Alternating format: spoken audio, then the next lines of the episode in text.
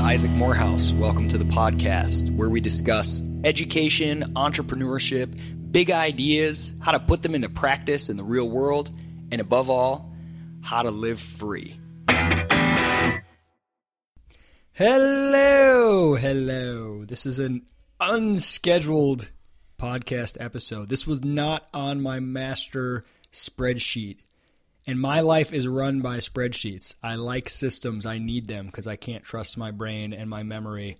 I like to outsource things to the cloud. And then it tells me what to do. Just wait till it achieves sentience. Skynet. I'll be the first one to be uh, enslaved. Okay, so this is unscheduled because I was just feeling inspired. Had a couple ideas, a couple thoughts, and blogging about them which I normally do. I often do. I blog every day. Um, it just sounded like more work. I just wanted to talk it out. Talk it out, man. Just talk it out. So, welcome to this uh, episode that is just me. No guests this time, uh, except for my brain.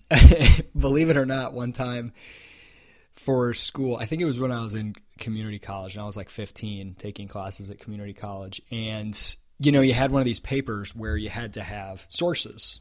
And I actually wrote a blog post about this one time why I hate the uh, the sourcing process or the um, I think that's what what I called it citations. Anyway, you had to have a certain number of them. It was totally arbitrary. So I wrote a paper that I thought was pretty decent, and it was about a I don't remember what topic it was about. And I had a couple sources that I had read, but I needed like one more.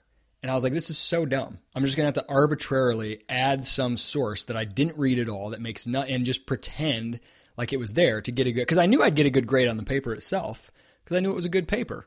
Um, and I'd seen some of the other papers, and I figured curve, curve grading, grading ugh, curve grading would be employed. Anyway, and I was like so mad about it I guess I guess this shows the roots of my rejection of the education conveyor belt from an early age. Uh, I wasn't aware how how much it irritated me, but I was so mad at the idea that I just had to have an arbitrary number of citations, regardless of whether the content of my paper was good, the arguments compelling, etc. So instead of adding that fifth citation, that fifth reference or whatever, I put, you know, number five, my own mind, and then I had like a little screed about how using your own logic and your ability to construct an argument that has logical validity based on your observations, blah, blah, blah, is better than any reference material you could use just to please a teacher. Uh, and I got an A on the paper, but it was like an A minus, and there was a note next to that saying like this won't cut it in the future. Um, so anyway, I'm sure it probably you know 15 year old being like reference number five, my own mind but I stand by it. So today, the only guest, it's my mind. It's me and my brain. And actually, I used to say that when I was a kid too. And my mom would say, "What? Where did you learn that?" I would say, "My mind told me." So, me and my brain are here to join you. So, first, I wanted to do something that I've heard some other podcasters do. Um, and since I almost never originate anything uh, in my life, I just borrow good ideas or ideas that I think will be good. I'm going to go ahead and copy it because I've, I've kind of liked it and I think it's kind of cool. And that is to read a few reviews of the podcast. So we've got, uh, it looks like we have nine reviews on iTunes. So if you haven't reviewed the show, go review it. I would love to get more reviews up there. And so far, they're all five star ratings. Woohoo! So I'm just going to read two today. Let's see. Uh, number one, Timothy Miller. He was a guest on the show, so maybe it's not fair but let's go ahead and read it anyway, because Tim, I know him. He wouldn't lie. Isaac Morehouse has a wonderful talent for interviewing, thank you, Tim, which draws in the listener so they feel as if they are sitting in a room listening to a great conversation. Regardless of the topic, Isaac always holds my interest. I've learned a lot about subjects I never studied, all because Isaac's unique questions and genuine interest in every guest. Great review. Uh, obviously, I like it because it's five stars and it's you know praising me. Who who wouldn't? But um, what I really like is that that that's a that's like a really nice confirmation of what why I set out to podcast is as I've always said from the beginning, I do it for me. I don't do it because I'm trying to figure out what people will like and get a whole bunch of downloads or whatever. I mean, if I get a bunch of downloads, I love that. Everybody does. But I do it following my own interest. I'm curious and I'm interested in things. And I only want to interview guests that actually interest me. And I want to ask them questions that interest me. And if I don't have a genuine interest in the topic or the guest, I don't even want to be doing the episode. So I'm glad that that uh, has shined through. Um, okay, we'll read review number two. Provocative and entertaining. This is from uh, LA Volunt La Voluntarist. Provocative and entertaining. Isaac knows how to make a, get, a great show. Isaac, great, a great. I guess I don't know how to make a great show. I keep stuttering. It's the spaghetti I had for lunch. Provocative and entertaining, Isaac knows how to make a great show that's full of variety. The episodes with TK Coleman are especially worth checking out. Thank you for the review. And actually, I those are some of my favorite episodes too because there are two different types of episodes. There are the episodes that are work, like hard work, but they're rewarding. Like you know, you got you kind of research the guest and you kind of spend days or even weeks reading some of their material, trying to kind of get into okay, what is what do I really want to extract out of this? And then when you're done with the interview, you're like tired, like whew, okay. Uh, which, by the way, I never want to schedule more than one interview in a day or even in a week if possible, because it's you know from all the other stuff I'm working on for praxis most of the time, I can only fit in one a week. But two, it's like it's a it's a mentally taxing experience. So it's great, but it's tiring. The ones with TK are so fun because I don't have to pre-plan anything or schedule anything.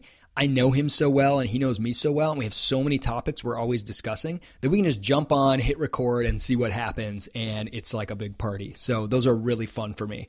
Um, and I'm glad that uh, they are appreciated. So go check out the podcast, give it a review on iTunes um, if you listen in that way. I would love to, to see it. And uh, I will read your review as well. I'm going to try to do this more often. Okay. What did I want to talk about? Why did I start recording this today? Just a few things. I was in Florida uh, a couple days ago giving a talk at the University of Central Florida. And afterwards, I was at dinner and having a discussion. And, and somebody asked me about sort of my approach to education with my own children, sort of my, my advocacy of unschooling, or at least my practice of it. I, I, I mean, I guess I would call myself an advocate, but I don't. I don't feel like this urge to go out there and evangelize to everyone as much as just sort of ask questions and and get people thinking the way that um, people got me thinking, and it was very helpful. But anyway, he said, okay, that all sounds cool, and I value freedom and autonomy and all those things. But, and I get this question a lot, but what if kids don't learn things they need to learn? And I said, like what? What do they need to learn? Well, I don't know. Algebra. So why do they need to learn algebra? And he seemed stunned, like no one had ever asked him that. He was like, well, uh, you know, I mean, it's just, it's good. What if you need it? And I'm like, well, if you need it, you'll learn it. And he was like, well, what, some things that you need and that are good for you, you won't learn on your own. You know, I, uh, I was made to, what did he say? He was made to do some kind of math. And even though he didn't enjoy it, he wouldn't have done it on his own, but he gained from it. Okay. That's a really common common question and common mindset and approach, and one that I myself had for many years. And it took a while to sort of see through it because I think it's one of those things where it's not so much a mind change. It's more like you have scales on your eyes, and once they fall off, you see the world differently and you can never go back. It's like, oh my gosh, how will I just I just missed this. But anyway, there's two responses to that. Okay, the first one is this. People are self-interested. I cannot hammer on this enough. Rational choice theory, that the tools that economists use when they're analyzing the world, human behavior, institutions, incentives, are the most valuable in the world for understanding how humans actually behave. Forget if, if you had no other social disciplines, no other social studies, no no sociology, history, none of those other things, you'd still be okay if you just had the economic way of thinking. If you just use rational choice theory it has such explanatory power. I'm an economic imperialist when it comes to the, the social sciences. I think anything besides rational choice theory is incredibly limited in its explanatory power. And the core assumption behind rational choice theory is that humans are self interested. They will behave in a way that is, is trying to achieve their own self interest. Now, it doesn't mean that their self interest is morally right or wrong. necessarily. That's a separate question. It doesn't mean that they're correct about what they believe will bring about the outcomes they desire. But it means that at the time of choosing, they choose things that they believe in the moment will benefit them based on their own subjective preferences. Now, someone will say, oh, that's just a tautology. That's, that's there's it has no explanatory power. But then everybody who says that's just a tautology, there's nothing about it that's powerful, will turn around and endorse all kinds of ideas and concepts that fly completely in the face of that supposed tautology. They'll they'll say things like, "Oh, well, this policy will create more utility than this other policy." And it's and it's like, "Well, wait a minute. If you're forcing people to do something, it means it's not the thing that they see as in their own best self-interest. So how can you claim that the use of force will enhance their utility. When you just agreed to this supposed tautology, this supposed self evident proposition that when people act, they choose what they believe will be in their self interest, then you're going to tell me and, and, and, accept that value is subjective to each individual and you can't compare interpersonally value comparisons. Then you're going to turn around and say, oh, but we can pass a policy that forces people to do something that's really better for them based on their own definition. Well, no, it's not. They would have chosen it voluntarily if it was. Okay, anyway, I mean to get into all that economic stuff. I think I talk about that in another episode. But so the, the, the, two responses to this question what if kids don't learn things they need to learn that will be good for them? The first is that this idea that you need to understand and believe that people are self interested. You need to, I mean, not believe it in like a religious sense, just observe it and put on that lens and don't let yourself off the hook with explanations about people are just irrational. They're going to do what's bad for them. Well, no, I mean, only they know what they value. They can change their mind. They can have bad information. They can have all kinds of things going on that, you know, there's ways that they can improve. But in the moment, they're going to choose what they believe is good for them, given their beliefs, the incentives around them, what they think is possible, etc. Okay. So, my philosophy on everything, the reason I think government is an unnecessary evil, the reason I think schooling and authoritarian parenting and education is an unnecessary evil, it's not because I think human beings are perfect or perfectible or inherently good or any of that nonsense that would be so utopian and unrealistic. My beliefs are based on the radical assumption that people are self interested. That's it. That's all that's required for the things that I believe in to work in terms of social, educational uh, structure, etc. People just need to be self interested, which they are always, all the time. Uh, even altruism, it's a semantics, it's a word game. You, you, you act altruistically because it makes you feel good, or because you have a belief you will get some sort of heavenly reward, or because you think it will make you a good person and you value being a good person. You act in your own self interest. That's not a negative thing, that's an impossible to escape thing like gravity. Okay. So that's all that's required. So, so in this education thing, people are self interested. In a highly literate society like we live in today in the United States, I can't think, I can't imagine someone not learning to read. If you just don't force them at all, never try to praise or punish or reward them based on reading, never try to force it on them, never try to create some method to teach them to read, they will learn to read as long as they're not isolated in a closet somewhere around no other human beings for all of their life. They will observe around them the massive social and economic rewards to literacy. And they'll say, Interesting, I want that. And they'll pick it up. Once they want it, once it's intrinsically motivated, it will take them hardly any time and they won't see it as painful work. Yes, it can be challenging, the same way beating a level in a video game is challenging and hard, and maybe even frustrating at times. But no one would claim someone who's struggling to beat a level in a video game and they keep trying is suffering through drudgery and monotony. They're doing it by choice because it's fun. The challenge is where the flow state comes, right? And that's re- learning to read is no different. People are incentivized to do so. In our culture, they will do so. You don't need to force kids to learn to eat food or walk or talk, they will do those things on their own. And those are far more complex than learning to read. Far more complex, much more challenging, with much more, many more setbacks.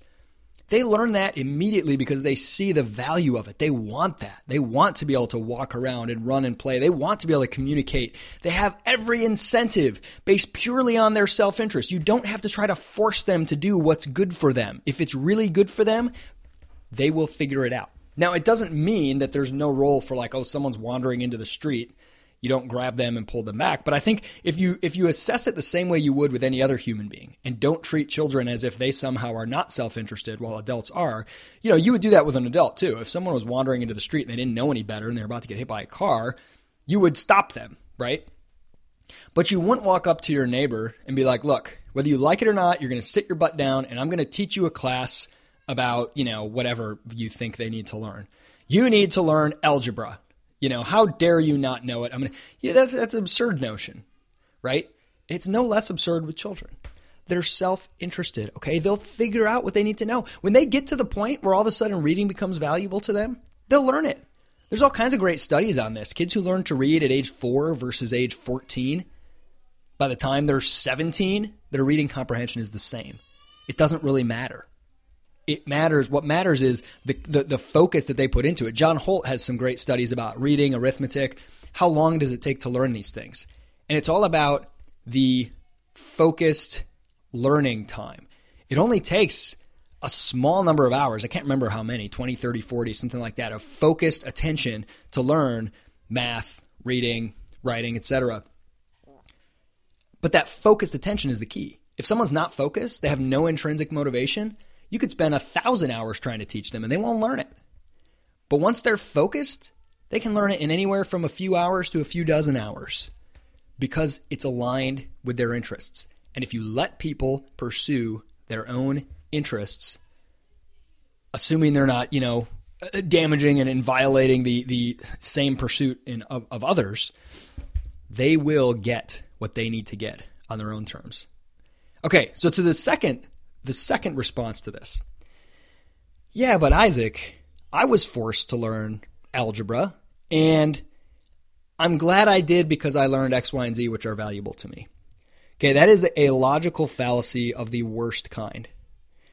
Based on that argument structure, we could say anything because all it looks at are the benefits of this activity, the, the, the, being forced to learn. It doesn't even assess or acknowledge the costs, the, the, the immediate psychological cost and the opportunity cost of what else could have been learned in that time with that focus, with what, all the things, the cost involved. So let's let's use this argument structure. Oh well, I was forced to do X, and I gained Y benefit. Therefore, everyone should be forced to do X.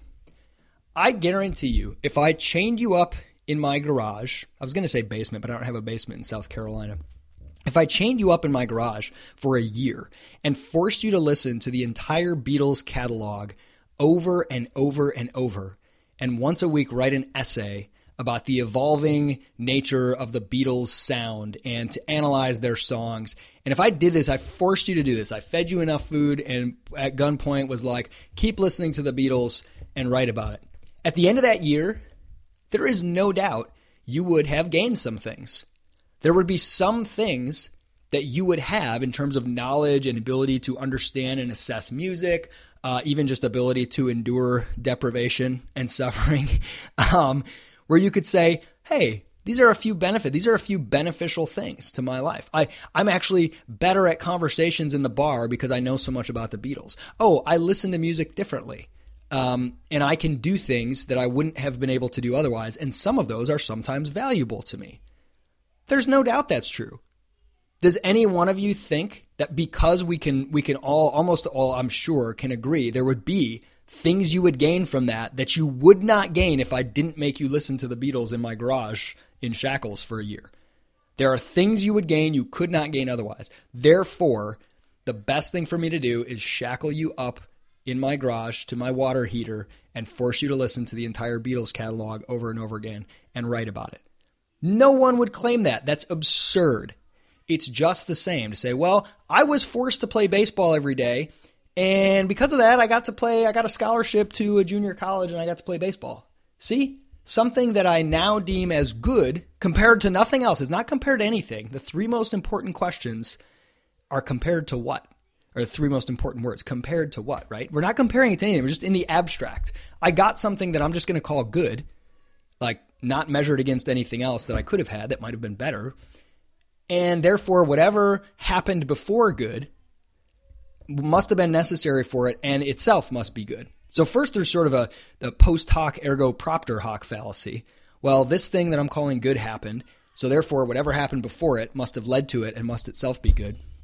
But there's also this failure to acknowledge opportunity cost, failure to acknowledge what else could have happened. You can't you can't sort of disprove a counterfactual. So what kind of person would you have been if you had not been forced to do this, you know? Oh, for the first 10 years of my life, my dad whipped my hands if I made a mistake on the violin. I'm really good at violin. Uh, and I'm glad I'm good at violin. Therefore, everyone should be forced to play violin at the threat of having their hands whipped. I mean, that's completely absurd. You could you could say that about absolutely anything. Part of it is our tendency to normalize our experiences. Like I mean, we want to like ourselves and be happy with our lives, and that's good. And I think we should. Like, okay, you know, my nose looks the way it does. I can either choose to be depressed about it and hate the way I look, or I can choose to say, hey, that's how I look. I like it. I'm going to work with it, right? Or the skills I have, or whatever. That's good, but it doesn't mean whatever led to that, therefore, must also be good and should be applied to everyone. Well, the reason my nose looks like this is because I used to get beat up all the time and it kept getting broken. Um, and but now I like my nose, and my nose has been a topic of conversation. Therefore, everyone should get beat up and get their nose broken because they might also end up with a nose that is a topic of conversation, right? You see the absurdity of it. So, that is not an argument for forcing children to learn things that has any validity whatsoever, if we're going to be logically consistent. Uh, so, I, I think that's about it. I think that's about it in terms of that education question. Okay, so there was one other thing that I wanted to comment on on this unplanned episode, me, my mind, and you, the listeners, who are going to go uh, give a review on iTunes. Um, and that is how interesting it is the way people approach me. Now, you know, now that I've launched Praxis and I'm always talking about it, and I'm going and giving talks and writing and blah blah blah about uh, discoverpraxis.com. By the way, if you want to check it out, people get really excited about it. Young people, especially. I mean, people of all ages but the way that they talk to me about their own education is so, so interesting. Before I launched Praxis, people would talk to me the way they would talk to anybody. Yeah, I'm majoring in whatever, and I'm studying this, and you know they would sort of define themselves entirely by where they are on the conveyor belt uh, you know, I'm I'm this age, therefore I'm studying this. I have this major. You know, I'd be like, oh, so what are you interested in? What's your story? I'm majoring in this. I'm like, okay, well, that's not what I asked, but um, you know, they would talk to me just in a normal way, the way they would talk to anyone else, which is often kind of revealing of the sad state of our way of looking at humans as defined entirely by their external status on this conveyor belt instead of who they are, what they're motivated by, what they're interested in. But now, since launching Praxis, people talk to me a lot differently it's really cool because people tend to get to the core of what they're interested in more. And when I say like, "What's your story?"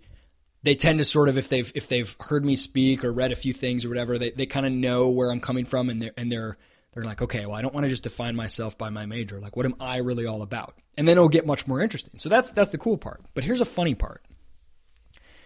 The number of young people who come up to me and basically unprompted apologize to me more or less for going to school. It's it's really bizarre. Because never once have I said anywhere, or nor would I say, no one should go to college. College is bad. That's just as dumb as saying everyone should go to college. College is good. College is a tool, like any other tool. The analogy I like to use is a pickup truck. No, no one needs to answer the question Are pickup trucks good or bad for 20 year olds? Good investment? Let's look at aggregate data. How much income do people, 20 year olds with pickup trucks, make later in life? You know, what jobs do they get? That is the most absurd way to look at the world ever. No one would, would suggest that, but that's exactly how college is treated. You're either pro or anti. It's either a good investment or a bad investment for all people everywhere all the time, based on some sort of aggregates or something. No, it's it's a tool. Maybe a pickup truck is exactly what you need. Maybe it's worth $30,000 for you to go buy one maybe it's totally not worth it at all and it would be a complete waste because you live in a city that doesn't even you know you can't even afford parking and you don't need to because you can walk everywhere or whatever right i mean it, it, we all get how to analyze the pickup truck question so college is the same I, I've never once propagated any sort of message like, oh, college is just bad. Like, I don't know. It's all completely up to you and your unique situation. If you know for a fact the things that you want require college to get there, and you know that you want that thing, and you know college is required, then it's probably a great investment for you, right? Like there's no there's nothing about that that's that's that's bad. But anyway, so despite this, people come up to me and they'll say, "Hey man, I love what you're doing. It's so awesome. Praxis is great. I really love it. That's that's re- that's all. That's the way to think. That's the way to approach things. And you know, the education system is just ridiculous, and I've hated it, and I'm depressed, and it's no fun." Um, but you know, I mean, for me, it totally makes sense because you know my parents are paying for it, blah, blah, blah, and then they're like this huge list of justifications. This huge, it's like this huge sales job where young people so common. They try to sell me on the fact that they're in college. Like as if they assume I'm going to be like, get out of my presence. I don't want to speak with you because you're in college, which, which I've never conveyed anything like that. But it's very clear they're not actually trying to sell me. They're trying to convince themselves. They're giving this long line of reasons why, even though they hate college and they know that it's not valuable and it's not where they want to go, but because they only have one year left or because their parents are paying or because, you know, there's always like, but there's a reason why it's good for me. And here's where it gets kind of fun. Because if it actually is good for them, I hope they do it. If it actually is based on their own definition of what they value, if they know for a fact, if it's not just some fuzzy, I'm scared, I don't know anything, therefore I'll do college because it's the path of least resistance, if there's an actual reason, then I am absolutely going to say, keep it up. If you're like, hey, I know for a fact I have one singular passion, and that's to be a doctor in a hospital and that legally requires a degree, I'm going to get it. I say go get it, you know? Whether or not we like the fact that it requires a degree, it does right now, go do it. That's that's awesome. So so my response, this is this is where I, I observe the really interesting thing. My response is always, hey, you know, when they, when they come up and give me this long list of justifications that I didn't ask for, they say, hey, yeah, good stuff. I'm going to college here's 15 reasons why it's a good idea for me. Please don't judge me. It's sort of what I feel, what I feel like they're saying, but really they're trying to convince themselves that like, you know, even though their gut tells them this sucks, that but but really I'm here for good reasons, right? Right self, you know, like like me, asking your mind, talking your mind. So they give me these reasons, and then I usually say something like, "Hey man or woman, that's awesome. If you know that being in college is the thing that makes you come alive and the thing that's going to get you where you want to go to, to a life that's fully you that's exactly what you want or at least something that you know you don't hate. If you're if it's making you come alive to be in college stay. I love it. Awesome. And then they get a really depressed look on their face almost every time and change the subject or walk away and it's so sad to me because I mean it. I mean what I say. If you absolutely love it and you think it's worth the financial cost and the opportunity cost and it's a great fit for you and you can say with a clear conscience and you're not deceiving yourself and you're not just trying to please your parents or avoid avoid the stress that comes with being someone who does things your own way if you're not just trying to go the path of least resistance, but instead you're you're actually there because that's exactly where you want to be right now, and you can think of no better way to spend those four years and however much money, then heck yeah, do it, stay, love it, get everything out of it. I've met a, a very small number, but I've met people for whom that's absolutely true. Many of them become professors or want to be professors. And that's just like the perfect environment for them. They love it and they think it's worth every penny, and for them it is. But when I say that and I mean it, and the person looks depressed and sad and walks away, man, that makes me sad because you know they don't believe it themselves. You know, they, they're not there because they love it. Okay, so that was just an observation. All right, one final thing, which is tied into this.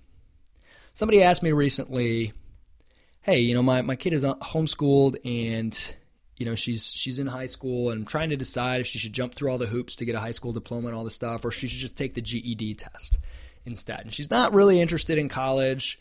Maybe she'll go. So I don't know. Does she need some sort of GED or diploma to go to college? But um, you know, I just I feel like it would be a good fallback to have.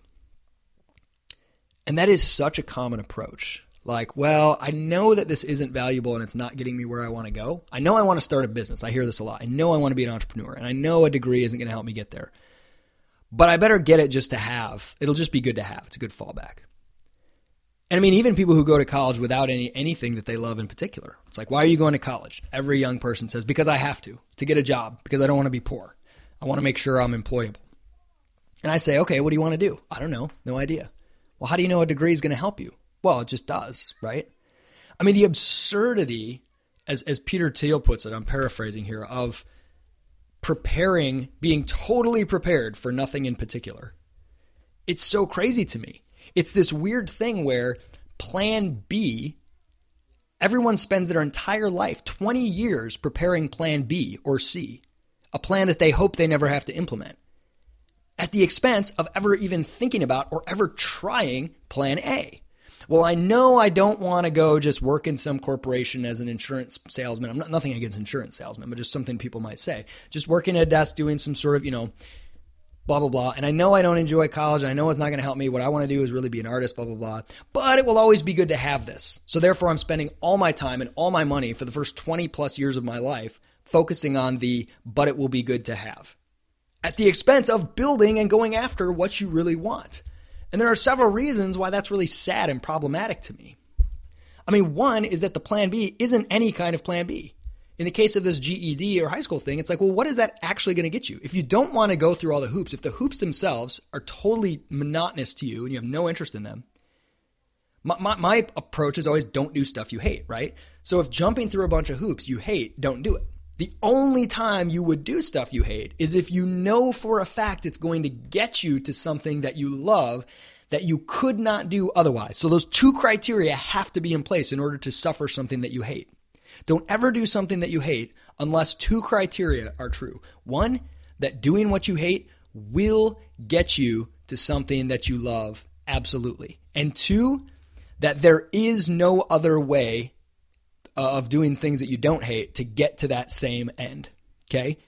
So there are many things where doing something you hate will get you to that thing that you love. But there's also 5 million other ways to get to that thing you love.